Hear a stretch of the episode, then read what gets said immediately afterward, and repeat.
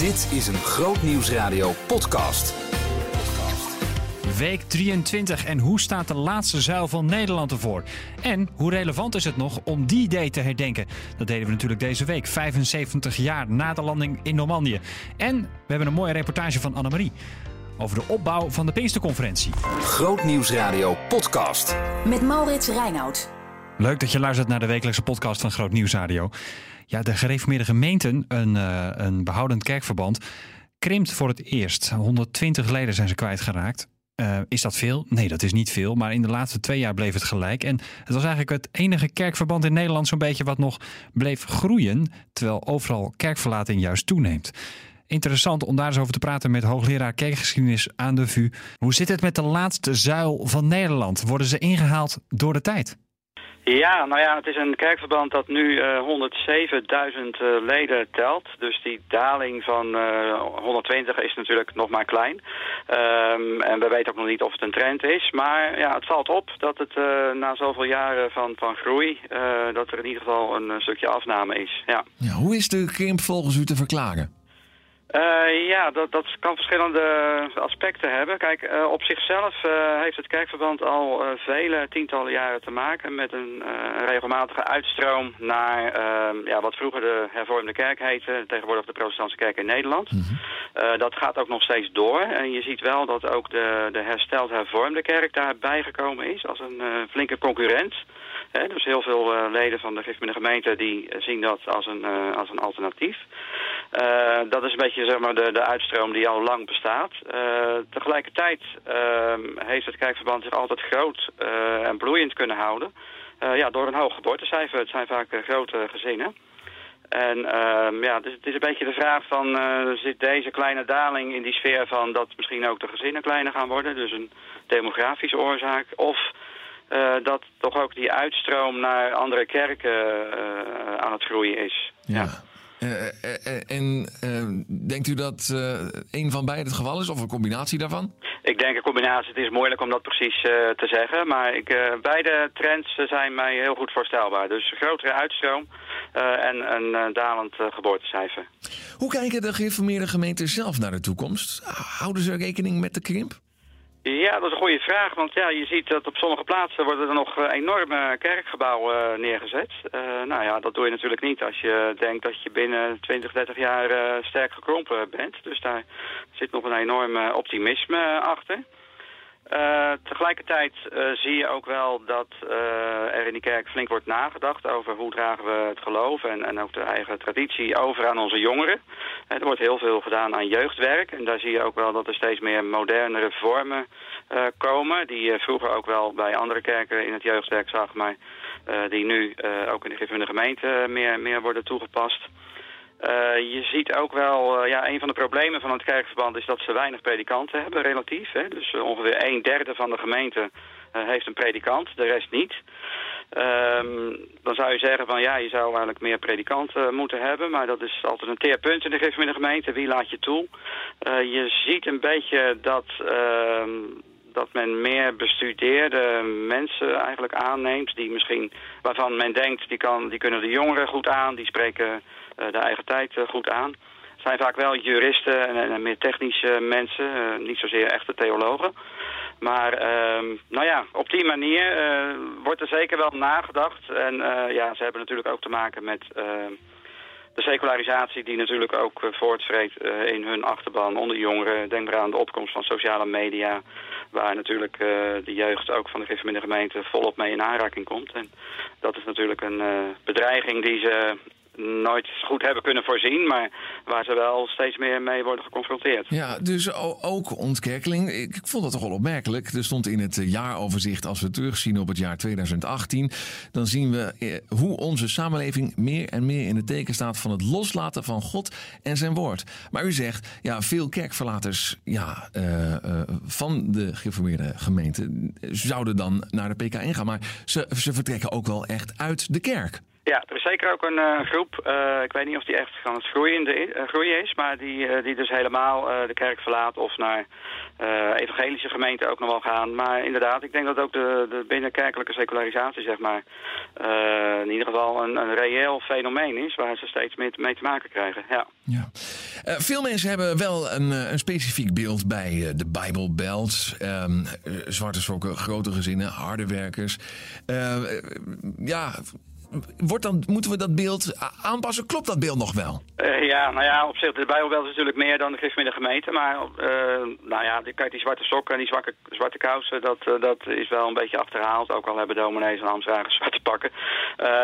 tegelijkertijd, het is nog een behoorlijk herkenbare groep. Omdat op scholen en, en natuurlijk in kerken er kledingregels zijn. Hè, vooral voor, voor meisjes en vrouwen.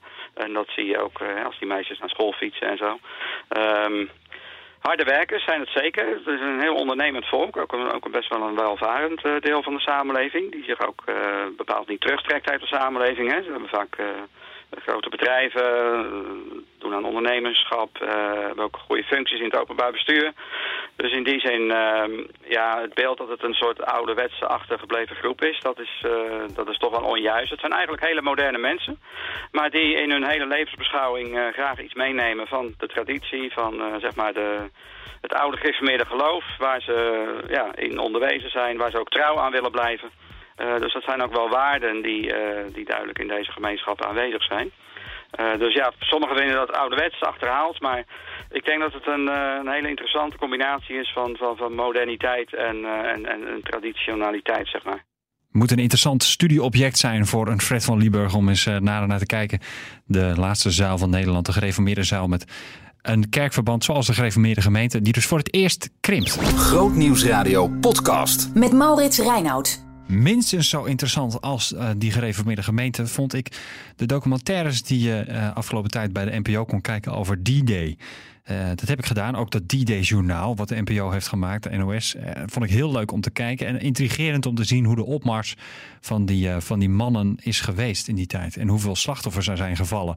Het is terecht dat D-Day zoveel aandacht krijgt. Dat was de stelling van donderdag. En die behandelden we met geschiedenisdocent Constant van de Heuvel. Hoe zit het met de leerlingen in zijn klas? Weten die bijvoorbeeld waar de D in D-Day voor staat? nou ga ik natuurlijk uiteraard zeggen dat ze dat allemaal weten. Uh, maar ja, als je de proef doet, dan, uh, dan, durf ik niet zeker te zeggen dat dat, dat dat zo is. Maar hoe belangrijk is het? Nou, dan moet ik wel heel eerlijk tegen je zijn... dat het natuurlijk onderdeel is van, van een groter programma... als het gaat om, om die Tweede Wereldoorlog. En je weet het, dat boek bepaalt onder andere wel een klein beetje van weer doen we wat. Dus het onderwerp is op dit moment eigenlijk niet aan de orde. Uh, het maakt ook uh, dus uh, wat dat gaat dat het een, een, onderwerp is wat ik dus nu speciaal niet, nu niet speciaal behandel, okay. maar wel vrij uitgebreid behandeld heb, ja. Ja, omdat het gewoon nu niet in het reguliere lesprogramma aan de orde is. Um, maar, maar is het wat u betreft terecht dat die day op dit moment zoveel aandacht krijgt? Ja, dat, eh, dat denk ik absoluut. Ik denk ook dat je heel eerlijk moet zijn. Het is 75 eh, jaar geleden. En we zitten eigenlijk nu op het moment dat uh, de laatste er nog bij kunnen zijn... die, die ook daadwerkelijk toen hebben meegedaan. Kijk, je moet je voorstellen, die, die, die stranden... als je het hele verhaal bij elkaar neemt, alleen, al op die, alleen op die ene dag...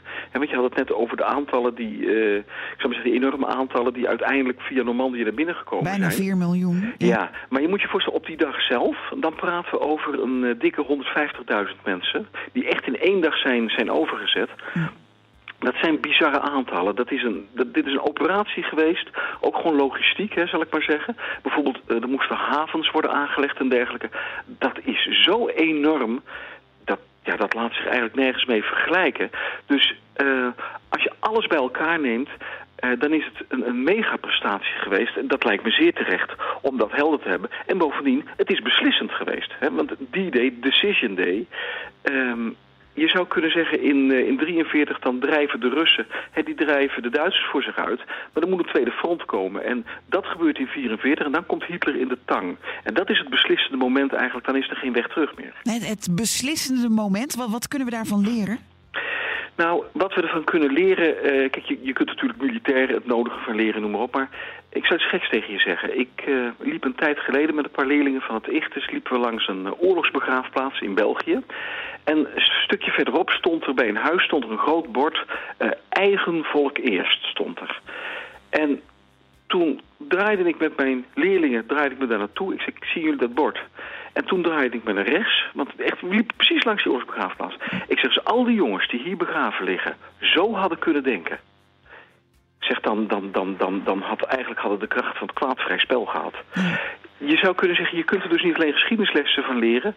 maar ook lessen, je zou kunnen zeggen voor jezelf, morele lessen. Kippenvel staat op mijn armen, merk ik. Ja. Geschiedenis blijft levend. Het is 75 jaar geleden, bijna een mensenleven, dat eh, Decision Day een feit was. Ja. Het moment dat iedereen die Tweede Wereldoorlog bewust heeft meegemaakt, eh, is. eh, en mensen die zijn overleden, zei Ja. je net zelf ook al, komt steeds Ja. dichterbij. Hoe lang gaan we dit nog op deze manier herdenken? Wanneer wordt het echt, tussen aanhalingstekens, geschiedenis? Ja, dat is een hele goede vraag. Kijk, we hebben natuurlijk een equivalent eh, in de Eerste Wereldoorlog. Eh, je moet je voorstellen de Eerste Wereldoorlog, die, eh, die natuurlijk in, eh, in 1918. Nou, toen we, eh, je zou kunnen zeggen, vorig jaar het einde van de Eerste Wereldoorlog herdachten, was er niemand meer. De laatste keer dat er nog mensen bij waren die, het die hadden meegevochten, dat was in 2008. En toen kwam natuurlijk die vraag ook op. Hè? Ehm, nou, een jaar later waren eigenlijk de laatste soldaten overleden. Als je nu kijkt naar de herdenking van vorig jaar, dus van eh, 100 jaar Eerste Wereldoorlog, was dat eigenlijk ook heel groot, heel indrukwekkend. Dus of er nog mensen zijn die leven, die het hebben meegemaakt, schijnt er dus niet toe te doen. Ik denk dat het meer bepaald wordt door, ehm, zijn er op een bepaald moment nieuwe grote dingen, grote conflicten, oorlogen of dergelijke, ehm, die als het ware eh, de plek innemen die, die herdacht moeten worden. En in die zin eh, hoop en bid ik eh, dat we dus die oorlog nog best wel een tijdje kunnen herdenken. Want dat betekent dat we tot die tijd vrede hebben. Dat is wel een heel interessant punt natuurlijk. Dat je de oorlog blijft herdenken omdat er andere conflicten spelen. En nou, conflicten zijn er geloof ik genoeg vandaag in de wereld. Dat zijn niet alleen natuurlijk militaire oorlogen, maar ook handelsconflicten en, en tech wars, zoals ik ze maar even noem. Bijvoorbeeld eh, het stelen van bedrijfsgegevens, zodat het andere land economisch verzwakt raakt. Nou, ik vind het heel interessant hoe zich dat allemaal ontwikkelt. Dat zat niet in dit gesprek, maar misschien eh, nou, in een ander gesprek nog eens een keer. Grootnieuwsradio podcast. Met Maurits Reinoud. Stiekem maak ik deze podcast eigenlijk op donderdag. De reden dat ik dat doe is dat ik morgen druk ben met de opwekking top 100 en met het opzetten van mijn tent. Ja, want morgen is, eh, eh, begint, of ja, dit is dus donderdag en dan zeg ik morgen, bedoel ik even vrijdag, begint de Pinksterconferentie natuurlijk in Biddinghuizen, opwekking 2019. En eh, ja, daar zijn we allemaal druk mee, natuurlijk bij Groot Nieuwsradio, want we gaan daar live uitzenden. Dat kun je het hele weekend volgen. Als je naar deze podcast zit te luisteren, ga dan ook zeker even naar de website grootnieuwsradio.nl om de stream te volgen. Daar vind je niet alleen alle diensten die wij integraal uitzenden, maar daar vind je bijvoorbeeld ook gewoon visual radio. Dus je kunt gewoon meekijken bij ons in het paviljoen. Annemarie heeft ook alvast even een kijkje genomen deze week om te kijken hoe dat nou gaat, die opbauw van opwekking. Nou, weet je, om eerlijk te zijn zeggen we wel eens... We vinden het een beetje jammer als vrijdag die grote schare mensen komt. Want dan is dit, maar dan is dit, maar dat is natuurlijk als grapje, hè, maar dan is dit afgelopen. En dit is zoiets geweldigs. Er wordt voor je gezorgd met eten en drinken en geestelijk voedsel. Nou, wat wil je nog Je, je zou bijna vergeten dat er ook nog wat moet eh, gebeuren qua werk. Want, want wat doen jullie dan overdag? Hier zo zijn wij, eh, wij zijn bezig met eh, de tasjes eh, klaar te maken voor, eh, voor de, ja, dat mensen die komen, dat ze die bij de ingang krijgen. Waar al informatie erin staat. Oké, dus dankzij jullie kan ik straks die boek- boekjes doorbladeren. Nee, we zijn een heel klein deel ervan. Ik ben blij dat we... Oeh, wat bescheiden. Ruben Vlag, waar gaan we naartoe? We gaan even naar het medewerkersrestaurant waar ze op dit moment even koffie aan het drinken zijn. Het is even een belangrijk moment, even een rustpunt in, eh, in alle drukte. Ik eh, spreek hier mensen tijdens de opbouwweek die zeggen... Ja, het is eigenlijk, eigenlijk jammer dat al die mensen vrijdag komen. Ja, dat is leuk hè. Het is een soort familiegevoel. We hebben een soort conferentie voor een conferentie. En eigenlijk doen we het natuurlijk wel voor het weekend, maar het is wel een beetje jammer dat, het dan, dat dit feest voorbij is. Want het zijn twee feestjes in één. En dit is een fancy karretje waar jij in rond mag rijden. Ja, die, eh, die, eh, die mocht ik nu even lenen om speciaal met Groot Nieuws Radio rond te rijden. Dus normaal gesproken rijd ik op een heftruck. Dus dat is nog leuker. Hoeveel kopjes koffie heb je al ingeschonken? Ehm, nou, hoeveel zijn het er? Ik doe de thee. thee dan? Eh, nou, ik denk een stuk op eh 300. Oh, lekker. En nog steeds even enthousiast? Ja, zeker. Blijven lachen. Ruben, als jij eh, hier zo om je heen kijkt en, en al die mensen, ja, ik zei mini-opwekking, maar het zijn er toch wel 800. Niet alle 800 zitten hier koffie te drinken, maar een gedeelte wel. Als jij hier zit, wat voor gevoel krijg je daarbij? Nou, weet je wat mij ieder jaar echt ontzettend raakt, is, is zoveel mensen te zien die zich met hart en ziel inzetten voor iets wat nog gaat komen. En waar een heleboel van hun zelf geen deel eh, hebben in de zin van, die zijn gewoon het weekend ook aan het werk. En eh, ja, als je dan de passie van de mensen proeft en, en, je weet dat ze maanden soms al van tevoren bezig zijn met voorbereiden. Ja, dan weet je, als je dan e- eenmaal zit hier in de opbouwweek, dat is, eh, is ja, bijna onbeschrijfelijk het gevoel van wat je samen aan het bouwen bent. De sfeer is geweldig en het samenwerken en dan doe je het ook graag. Ondertussen ben ik bijna één, over twee weken 71 en ik doe... Zou je niet zeggen, zou je niet zeggen. Dankjewel. Maar ehm, in het begin was het altijd nazorg en dat doe ik ook vrijdagmiddag vanaf. Maar omdat ik nu vrij heb tot mijn 70ste heb ik gewerkt. Dus vorig jaar ben ik gestopt met werken. Dus ik dacht, nou, dan kan ik ook nog wel een weekje of tenminste een dag of zeven hier werken. Maar ik, ik hoor mensen er enthousiast over en, en ook vrij luchtig over doen van het is zo fijn. Maar het is ook hard werk, laten we wel wezen. Werken, ja. ja. Waarom is dat het waard? Het is het waard omdat je met elkaar verbonden bent.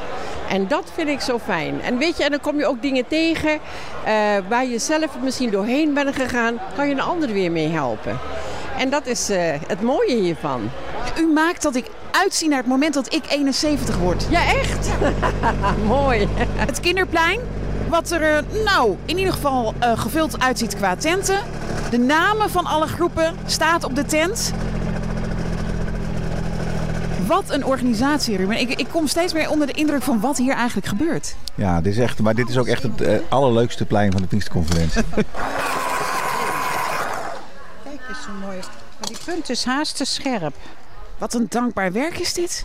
Ik heb er nooit over nagedacht dat al die kindertjes natuurlijk een potlood moeten hebben met een goede punt. Ja, maar dit is wel denk ik heel scherp. Want op zich, als ze hard drukken, dan is die op. Dan, dan... Maar u gaat toch niet al die potloden, die puntjes er weer afhalen, hè? Nee, nee, nee. Nee. nee. Zelf eh, bedenken. Kijk, zit elk kleurtje in het bakje? Oh ja, die blauw nog even. Van alle kleurtjes moet Sommigen doen iets meer, want kinderen houden van rood. Weet je, we, we, we hebben er verlangen naar dat hier op het kinderplein eh, levend water stroomt. En het begint in ons eigen hart. En daar gaan we het vullen. En eh, dan verwachten we het ook van God dat Hij dat hier gaat geven. En dan is het thema dieper met de geest. Hoe, hoe diep gaat dat hier op het kinderplein? Ehm Goeie vraag, want daar hebben wij het ook over gehad. Van wat zie je daar nou van hè, bij kinderen? Ehm, nou, we, enerzijds constateren we dat ga je niet zien. Want dat gaat. We geloven wel dat het impact heeft op hun leven. Dat dat uiteindelijk uh, iets uit. Ja, zijn uitwerking heeft in hun leven. Maar je ziet het ook aan de warmte, de liefde die kinderen hier proeven als ze binnenkomen. Een heel welkom gevoel.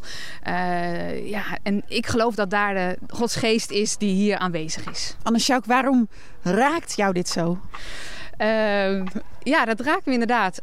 Um, omdat ik een hart voor kinderen heb en een hart voor God.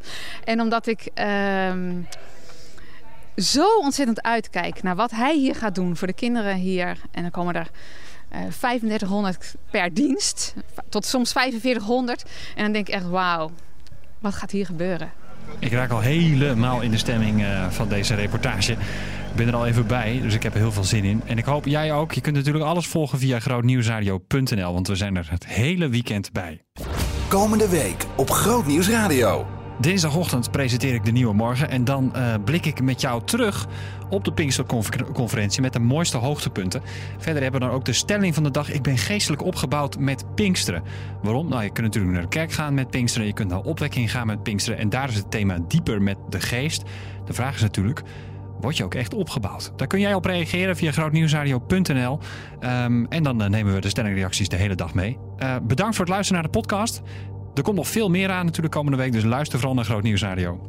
De podcast kan je natuurlijk op allerlei manieren beluisteren via iTunes, via Spotify, Soundcloud, via grootnieuwsradio.nl. Wat je ook doet, abonneer je in ieder geval, want dan krijg je hem automatisch elke week. Bedankt voor het luisteren, geef even een recensie en uh, vertel ook eens iemand anders over deze podcast. Zou ik leuk vinden. Tot volgende week. Ontdek de nieuwste christelijke muziek.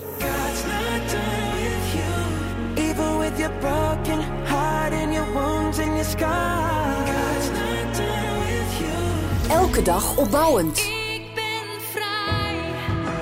Voel het vuur weer branden. Vader, ik ben thuis. Veilig in uw handen. Grootnieuws Radio.